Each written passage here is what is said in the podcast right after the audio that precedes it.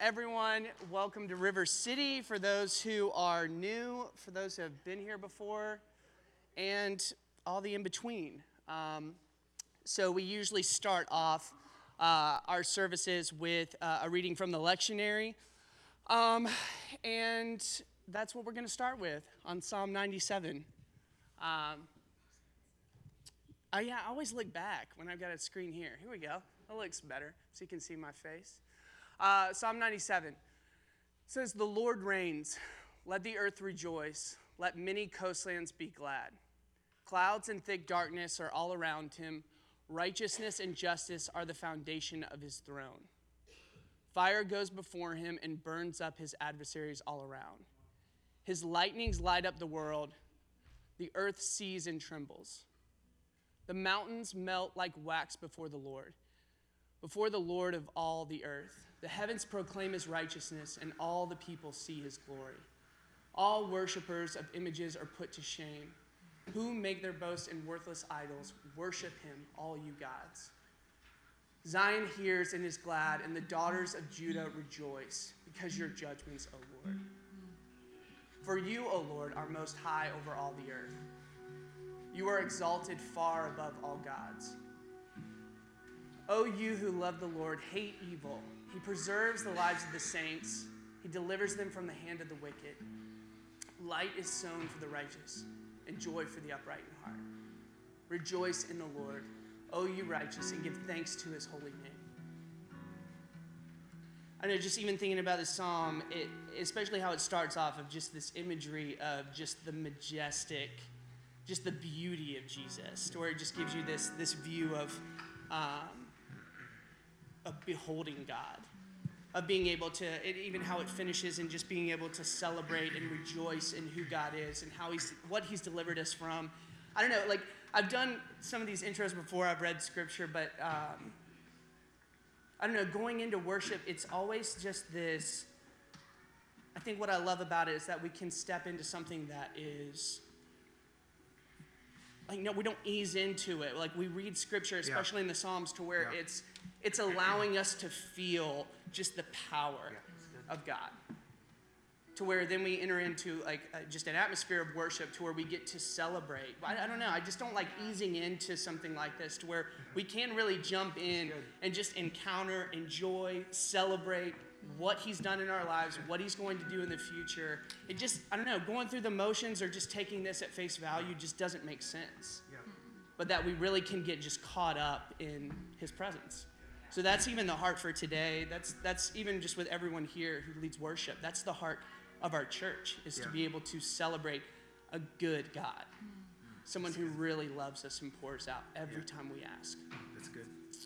So Jesus, we just thank you so much.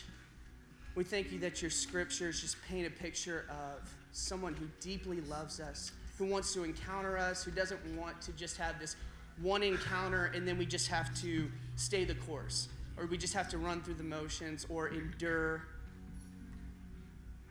God, you do sit with us in our pain and in our hurt, but you also bring us up from that place yes. and bring us into a place of joy to where we can choose to live and abide in you. God, let just a heart of celebration break out today. Yes. Yeah. It's okay to feel his love. It's okay to feel just his joy uh, of where you are in your life, of who you are, of what he's brought you through. God, we just, uh, we open ourselves up to just encounter you in whatever way you want. That you would break us again, not out of a place of, of just pain, but a, a place of just wreck us. Yes. Wreck our lives all over again. It's that first love encounter. We can yeah. live from a place of just consistently returning to our first love. Even just these Sundays, God, where we can, even when we enter into worship corporately, it's just a returning to when we first met you. Yeah. And being captivated all again. We can never be tired of encountering you. So, Holy Spirit, would you pour out? Would your presence just fill this place? And let us just be able to see you in just a, a way we haven't seen you before, God. In Jesus' name, amen. So worship that is truly formative, like what we just experienced, only has one option, and that's to send us. It's not just to gather us. And if that's the case, then it was meaningless. And so as we pray today, our prayers of the people are about being a sent people filled with God to people who are not. And so I'm going to ask you to pray boldly, and I want to ask you to think of someone, someone who in your life needs a Jesus who reconciles, who brings dry bones to life, who shows who they are, who redeems things that are unredeemable, who need Jesus right now. And I don't want anybody to not mention somebody, even if it's your own name, which many of us in this room, including myself, need to speak that at times.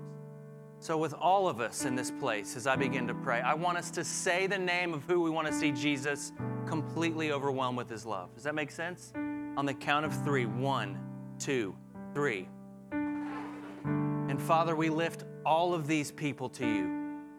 That as we gather and sing songs to you and celebrate your presence, because we are in the midst of it, we know that we are only experiencing that to take it to those who don't have it. We are your people, we are your body. So all the names that were just mentioned, I pray in Jesus' name today that they would see the light, that they would understand how they are loved and pursued before they are worth, before they understand that you are drawing and wooing them. Help it to be tangible today. And if you need us to step in and do something for that person, give us the bravery to do so.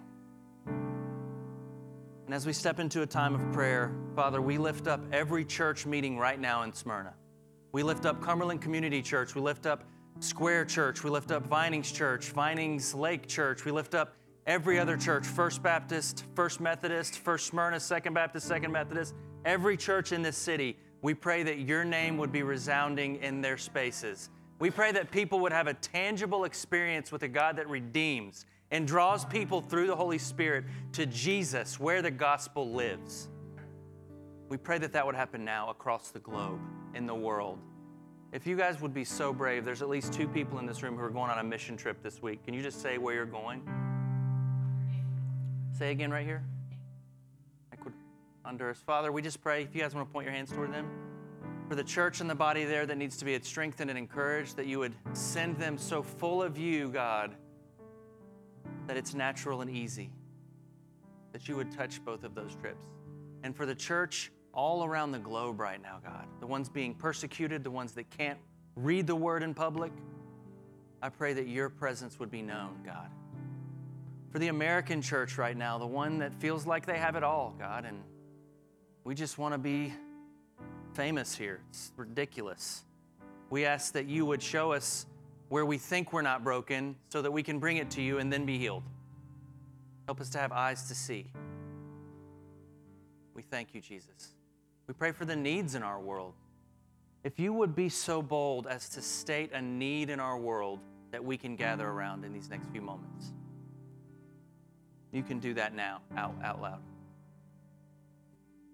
And we trust as we give these things to you, God, that we don't have to fear, but we can present them to you.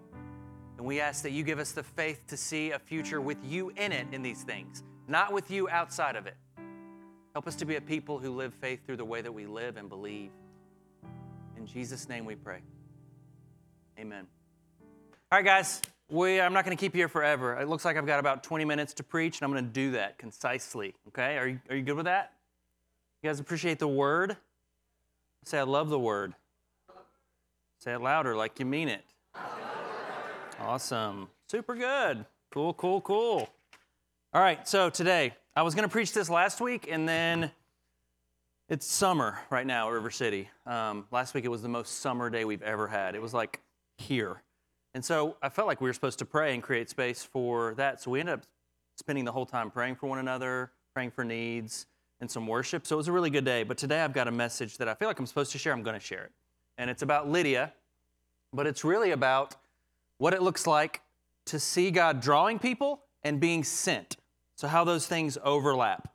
And hopefully by the end of this, the questions inside of you, like what am I supposed to do right now? Or what does God want me to do with my life? Or what's the vision for our family? Or what are, what's what am I supposed to be a part of? That you'll have tensions kind of back off that, so that you can be, I feel like, activated to sense how God is already involved and say yes to what he wants to do, which hopefully, for most of you, doesn't completely thwart the rest of your day. When some people hear about things like listening for God or being led by the Holy Spirit, there's an instant wall that goes up. And for a lot of people, there's good reasons why. Abuses spiritually, leaders telling them what God told them to tell them, and God didn't have anything to do with it. Some guy in college telling some girl, God told me we were going to marry one another, and you were like, that is not, can't be God, but you did marry him, and he's here with you. So you see what I'm saying? You see the intricacies of this kind of stuff. So hopefully today, as we talk through this, you'll be encouraged like I've been encouraged to want to know specifically how God is leading and to not make it as complicated as, as it can be. For a lot of people, for, especially for churches, it's kind of a thing now. Like you can even hire teams to come in and teach you what you need to put on your walls, like our four vision statements, right? Many of you have been to so many churches. Love God, love people. That's that's like the number one. You know, that's the great um, commandment, but that's on every church wall. There's other ones like we're going to reach the city, or there's intricate ones and deep ones or real specific ones. We're going to reach this kind of person. Or for us, we like to keep it kind of wide open, and that's on purpose because when you're following God, if you decide to lock in specifically on some things, a lot of times you limit yourself to what God would actually want to do. Um, it's like one time for me when I was in youth ministry, I heard this guy named Marcus Buckingham teaching on how to like attract an audience and woo an audience and how to be a gifted speaker. And he said that for him, when he was preaching to large crowds, something leapt in him. And I, for me, at this point in my life, heard that statement and ran with it and put onto it that God was calling me to large crowds, which of course is God, right? Which I didn't know at the time was about my ego and identity and trying to receive some kind of credit because I'm broken in so many ways. So I attached my calling to this, hoping for scenarios where this could play out. But I missed so many important opportunities along the way where the essence of the call could have been used in so many ways. It wasn't because it wouldn't help me get to this place. And so the passages I'm going to read today, especially about Lydia, talk about what it looks like when someone's told to do something by God, but on the way having something happen that they don't forsake. And this person actually becomes the first convert in an entire nation, right? So this is important. So we use the word mission a lot in churches. To me, if I'm not a Christian, like this is one of those words like discipleship. You're, if you're a Christian, you're like, yeah, we know what discipleship is. It's great, right? Mission's the same. It sounds scary, honestly, if you weren't raised. Mission almost sounds like militaristic. Like we're going on a mission. If you're not a part of a community, that's probably scary. But what the idea is, what are we doing with what we have? The idea of mission is, what am I supposed to do? Right? And your families, maybe you have something you do. Maybe personally, I know Chris Masters does a good job of trying to figure out, what am I supposed to do? I know Alita does a good job of personally sitting down and creating space to be like, what is God calling me to? All of us have something. In fact, right now, every one of you has something you're going after. Whether you know it or not, there's, there's a goal. You're getting somewhere.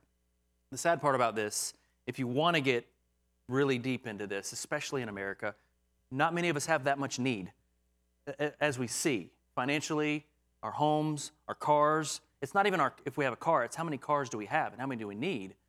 Where you go to another country and the need is so prevalent, there's so many opportunities to throw yourselves at Jesus' feet. But here, you have to first convince people that they're in need. We have money, so we don't think we're in need. We're all broken. Just as equally as anybody on the planet, we now have to be convinced that we're broken. Isn't that scary? So it's it's so ministry in, in America is actually, I think it's the hardest place to, to do actual ministry on the planet because nobody's in need, right? And the Jesus we formed looks more politicized than actual gospel. And so it's a tricky place. So when you start talking about vision, the question you have to ask yourself is, what are you actually going after? And if you're interacting with a Jesus who's present, if he was present in person, what would he say about the thing that you're going after, right? Because you want it to be the right stuff. So I want you to pretend like you are seven years old. How many years old? I want you to put the critic that lives in your heart that I know many of you have. He's housed at a table leading it right now saying, wait a second, he's talking about vision and the Holy Spirit and guidance, and we just worshiped for too long. You need to stop. Go to the bathroom, quick, break. You're like trying to get out. I want you to take the critic. We have to do this in our house. I want you to take the critic that is screaming at you right now, put that critic at another table just for a little bit. Let him sit over there. He'll come back, right?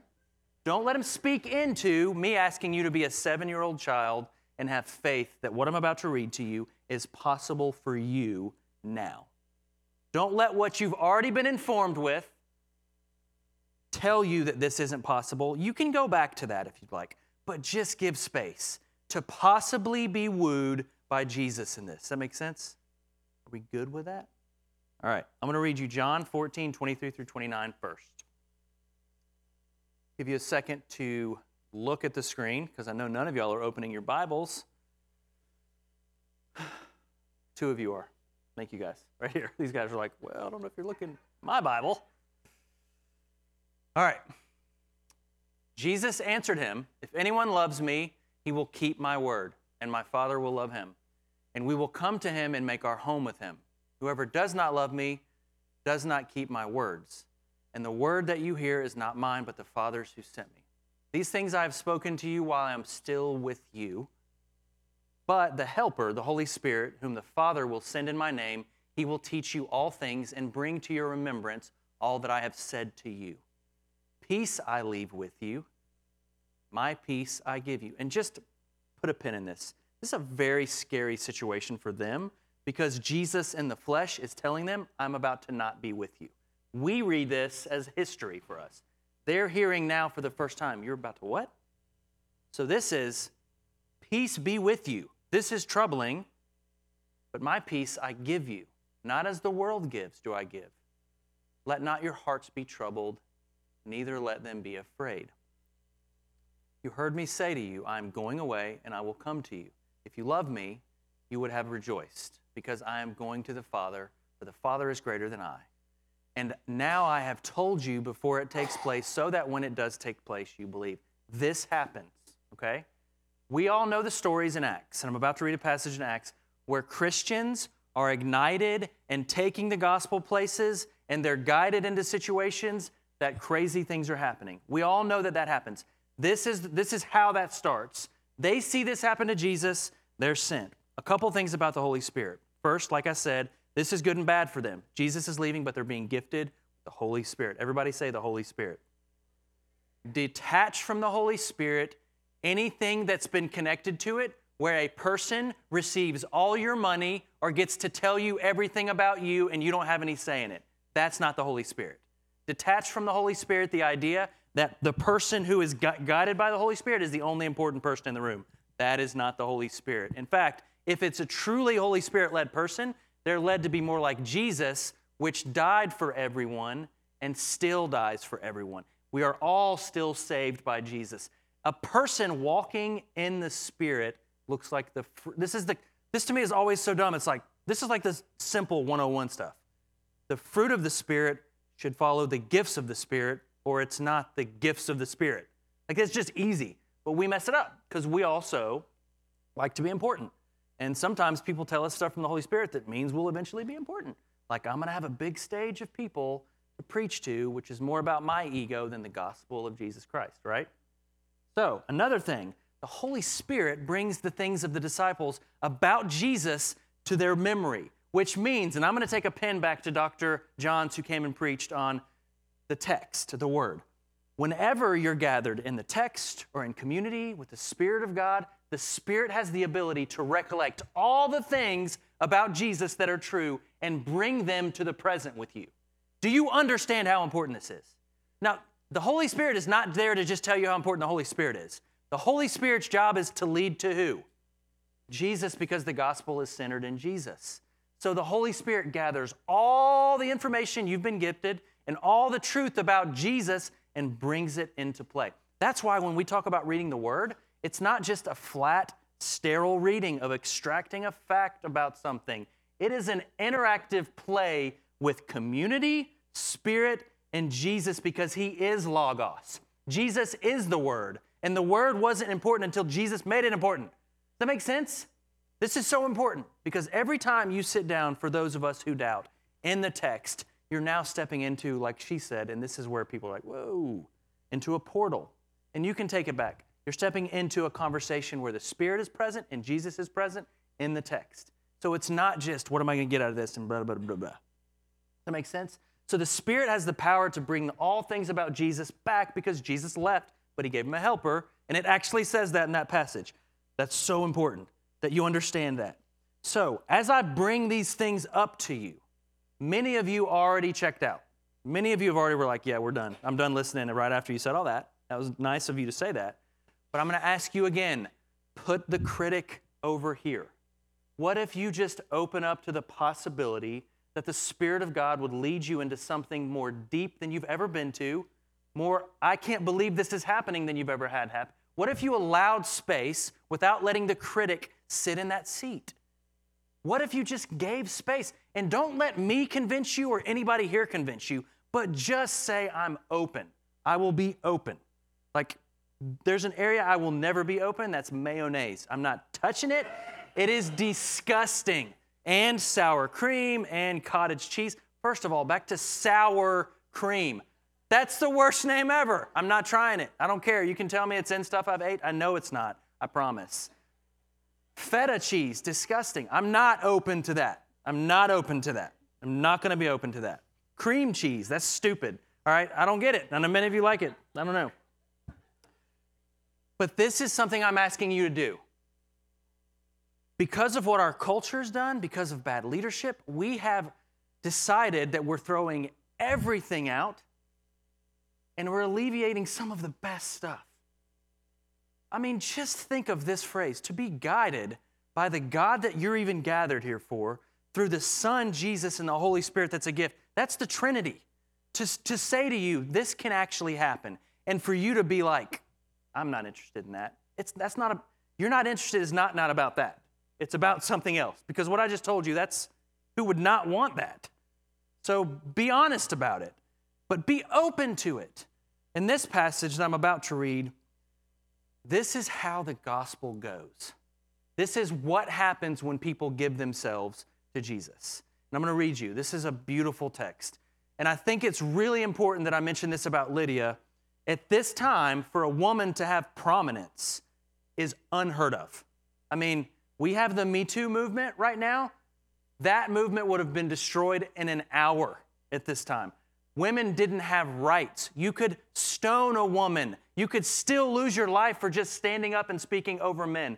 This person in this text, this, see, I love this about Jesus, and I always get on a soapbox here. He is always highlighting women and elevating them above where they should be and sending them on mission. He has no qualms with that. This is the first convert in Europe. Does that make sense? Mary of Magdalene, right? Think about all of these, everybody that Jesus ignites and sends. The women are all doing just way better than the men, doing more gospel work. The woman at the well, right? She, whole town. So again, for me, a soapbox. Don't get caught on cultural things that are going to keep you from the fullness of the gospel, right? Because the women, I'm, I'm just going to tell you right now, the The women and the men in my life, and I have, you know, I have a dad in here who's, man, you're awesome. Where's my dad? Where's my diddy? That guy right there. There's been a couple men that have really poured into me. The list of women who have loved me the way that Jesus, it's not like, it, it'd be like, put that away. It's embarrassing how many women have loved me the way that Jesus. So I'll just stop there. All right. Oh, so you don't have to do that. You ain't got to do that. All right, so here we go. I'm going to read you Acts sixteen. And a vision appeared, oh, back up. Right before this, this is an interesting thing. Paul is, by the Holy Spirit, told to not go to a couple places, just like we all do. Like, on your way somewhere to take the gospel, don't do that. You want to go over here? No, don't do that. So he's led somewhere and then stopped, literally, by the power of the Spirit, not like a, maybe I shouldn't, but like a definite don't. Goes over here, stop, comes here in the middle of the night. This is what happens. And a vision appeared to Paul in the night. A man of Macedonia was standing there, urging him, saying, come over to Macedonia and help us. And when Paul had seen the vision, immediately we sought to go into Macedonia.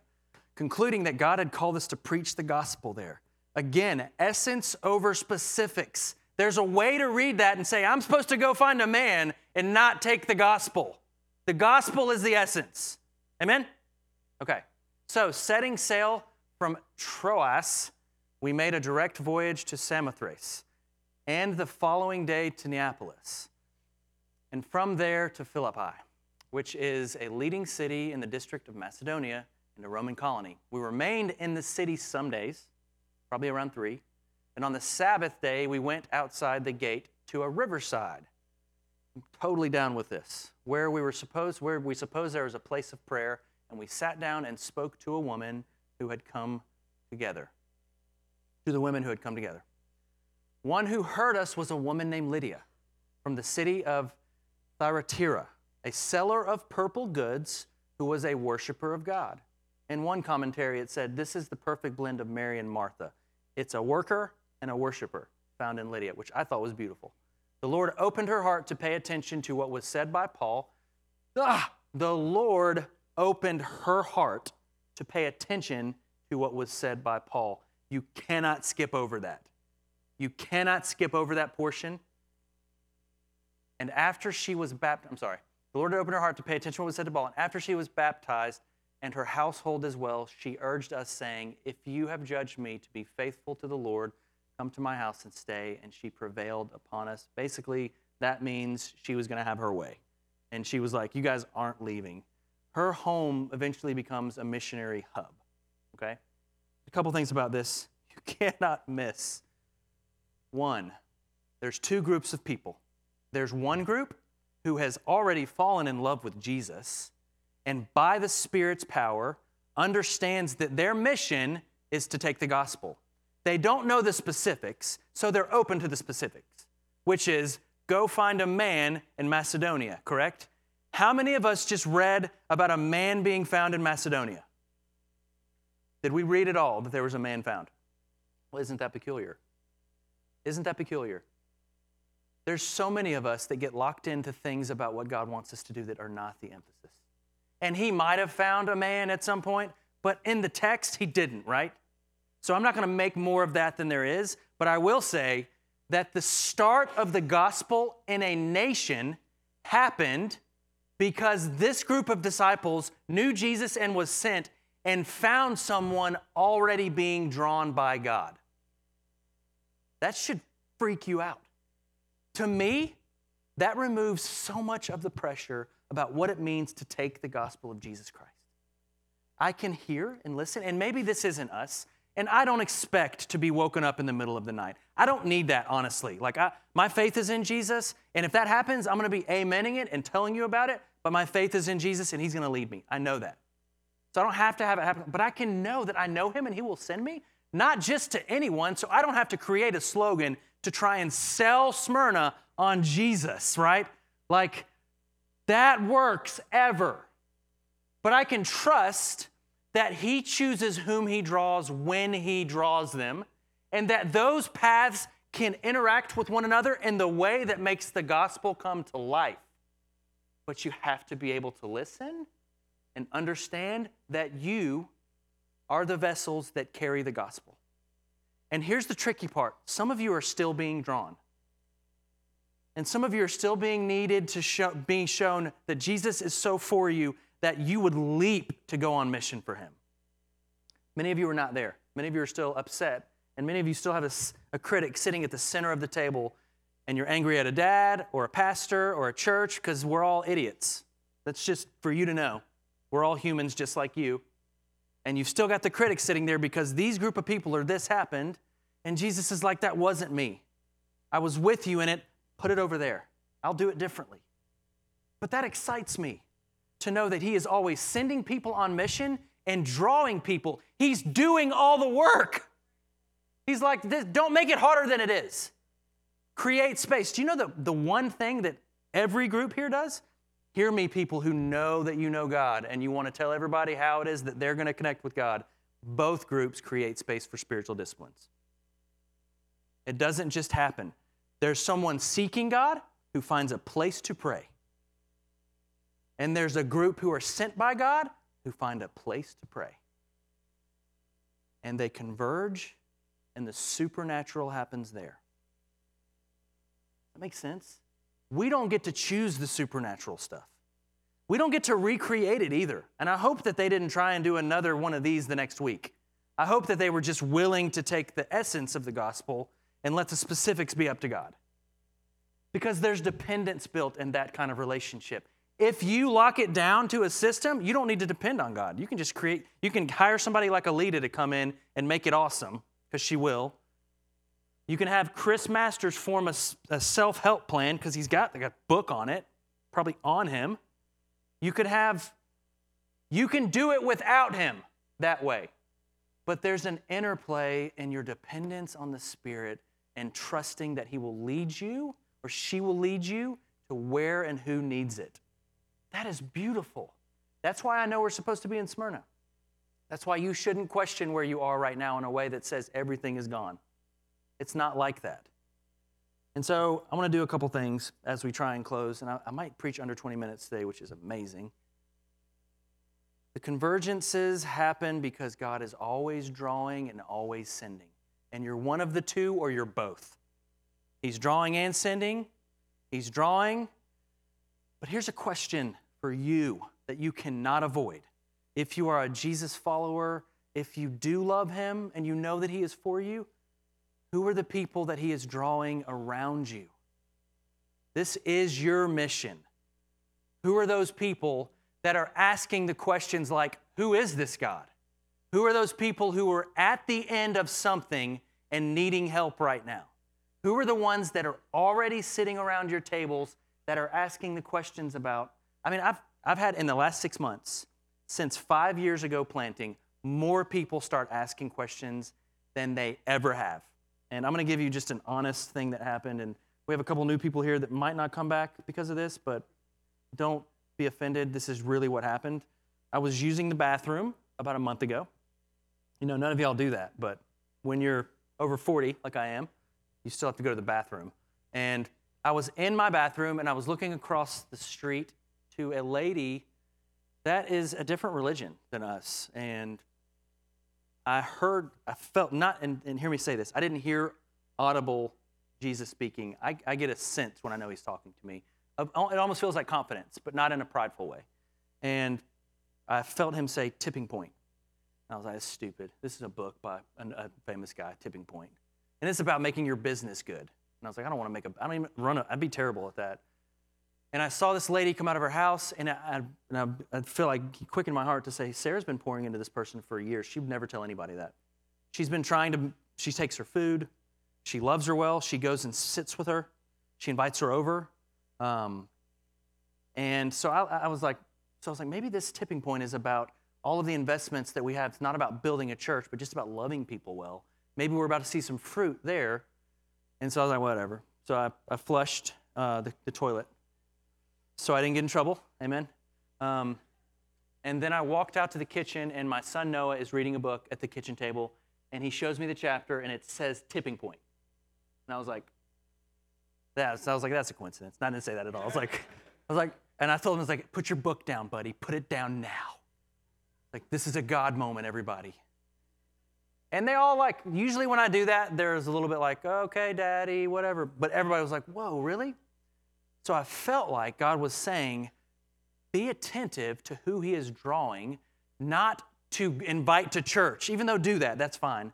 But so that you can meet a need for a person who will eventually need Jesus. They don't know it yet, maybe, but you'll be able to step in at some point. But it could be the long haul. Like, true ministry is not what happens in six months. It's what happens in six years, and then you get to start a relationship. True ministry is the people in your life forever and the fruit coming from that. And so, tipping point. I'm hoping I didn't just finish the sermon on that, but that's all right. Anyway, so I do want to ask you a few questions, and I want you... I want you to actually get specific with this, but I'll, I'll say this first. Mission in a city, as we close in a second, it always looks for actual need, and good news has to actually be good news to people, which means for us, if everyone has heard the gospel, and everyone has, you have to know the specifics of what a person needs, which is why I love that they were in the city for possibly three days It's why I love that Paul also visited the Areopagus after staying in a city for three days. And I've said this so many times. He sees a statue to an unknown God around a bunch of important people talking about things. And he says, after he's thought through it all, I actually know who this unknown God is. His name is Yahweh. And they draw him into conversation. So it's this idea that good news for people can't just be you saying, and I don't think our church does this. Have you sinned? Yeah. Well, you're going to hell. Okay. Do you want Jesus? No. What? We know that doesn't work, right? That's not lasting fruit. That's not the gospel message. The gospel message is he came to give life and life abundantly, right? He came to take dead and make it alive. And we're dead in so many different ways. We're dead emotionally. We're dead relationally. We're brokenness. We're so scared of our brokenness. Just the entrance into those conversations will begin to shed light on how God wants you to love someone. Not for you to put a notch in your belt and talk about how many salvations we have, but just so that you can love someone and no one else knows it's happening. Doesn't that just excite you? Like, that's why I want to be a Christian. That if, if that happens, if every one of us has one of those people in the rest of our life, that would be amazing. That would be so amazing. That's my challenge to you, but I'm not going to challenge you like that today. I'm going to give you a couple other things. So you can pull this up, and we'll close. My second time I said we're closing. So, what are you doing with the good news? Here's some challenges. I want you to just pick one. For some of you, just silencing the inner critic for a season, an extended season. The voice that tells you none of this is real. God's not real. The Bible's not real. It's too flawed. There's too many mistakes.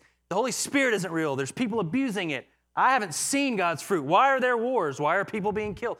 Those are very legitimate things to struggle through. I'm asking you for a season, if that's for you, to just put it over here. Create space to hope again. Second one, just create spiritual discipline, discipline space. We have to do this. Worship, what we did before, is one. Prayer is another. Meditation is another. Going by a river is my favorite. Go. Gathering a group of people together and say, let's read this passage together. Tell me what you think it means. And let everybody be wrong. It's okay. Just gather around the text. Do something for a season. This is why she was able to perceive that the good news was coming. She was already taken to a deeper space because she had created space. So it made sense to her. It landed.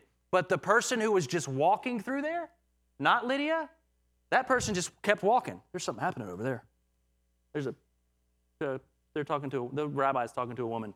The person just kind of flies through the spiritual disciplines and doesn't create space for it. That's what happens. Yeah, that seems cool, but that's that's illegal. And then she's there. She's created space. She can perceive the deeper. Many of you cannot perceive the deeper because there's only space created for work. And you're just flying by these God moments where you could have sat right next to Lydia and been like, I want some of this. What is this? And been the second convert to Europe. You never know. Okay, all right, carry on. Pray for openness to receive the good news as good news. So many of you are still serving a God who is angry with you and only here because you don't want to go to hell. And I'm just telling you, the good news is not that. The good news is actually, it's the broken being made whole. It's befriending your scars. It's realizing you're not the things that were said. It's being made new as a baby is born. That's born again. It's like brand new. The essence over specifics. Others of you are so locked into one thing that God said, and I see this with people on stages the most. God has told me that I'm gonna, and I put myself, my Facebook profile picture is me preaching to a crowd, and, and I'm leading worship to thousands, and, and that's good. But the heart of why you're even in those is the essence. So if I sit across the table with somebody at Crystal's, because we're I'm probably praying for their health decisions, that's why we're there, or wherever, Ruth Chris, that that's as important of a conversation as this one, right? This isn't more important because more of you are here. This is important because Jesus is present and he's trying to do work. Same with worship. So lead worship in front of two people. Same with prayer. Don't need to be in front of people. Pray with someone and let nobody know. Number five, reclaim the story of a beautiful mission. The gospel of Jesus Christ, it is the most fantastic story. And, and Doctor Johns said it. When her kids got the Harry Potter series, they stayed up all night because they were drawn by a story that kept them. This story is even better. Don't simplify it in, in ten truths and say, these are your ten truths. Let people be fascinated by it, drawn into the mysteries. Number six, just focus on who the people around you God is drawing. Who are they? Make a list, pray for each of them each day, and ask for an opportunity. I promise you'll get one. If it's the if if he's drawing and you're being sent, and then last, wherever he is sending you, if it's him sending, you can trust that his peace will be there. It won't be the kind of peace the world gives. And provision is there for what's needed for the assignment. That doesn't mean you get a brand new be- beamer. That means that whatever's needed for that is there, and it will somehow fill you up as much as the other people. Does that make sense? So, if you all stand with me, sorry to keep you long. Look back at that screen. Which one jumps out to you? Don't say it to me. I'll, that'll mess me up. It'll be weird. And ask God to solidify a conversation to start happening with you and him, and even at lunch today. I'm not going to pull up the next slide, which is what we sense for R C C for the next five years, which feels pretty important. I don't want to. I don't want to rush through it. I'm glad we got to celebrate like we did today. So, Father, we create space right now. So this is why the gathering of the saints is so important, but so not important for people right now. We can just watch people at home on T V or buy a worship album, but when we gather, we can pray and sense and hug. We can encourage. We can, we have to have interaction. It needs to be sloppy. We can't avoid that part of the gospel, Father. So help us to create the spaces for spiritual disciplines, for spiritual friendship, for community, for the kind of community that draws us to the Eucharist, to the table, gathered around your word, the Logos, your Son. Help our Holy Spirit conversations always lead people into Jesus conversations. Help us to fall back in love with Jesus as the good news. And help us to have the eyes of Jesus that sees Peter when he's self-deprecating, hating himself, but you see the rock of the church. And help us to see with the eyes of Jesus that sees a prostitute in Mary of Magdalene when you see someone who will worship you better than anybody has worshiped you. And help us to see Jesus who sees the woman at the well who has already had six husbands and is living with someone else, and you see the gospel winner of the decade. Help us to see the Lydias that we might skip over on our way to mission and realize she is the mission. And I'm just saying this to you. Many of you are in the midst of your mission and you think you're not there yet. You are doing it. Don't forsake it. Don't skip through it. Don't just wish you found the man from Macedonia. You are in it right now. It's nitty gritty. It's not fun. It's not puppy dogs and butterflies. But he is with you, and he is going to work through you if you make yourself available. So, Jesus, we thank you. Give us the grace to be a community that loves people like you love us.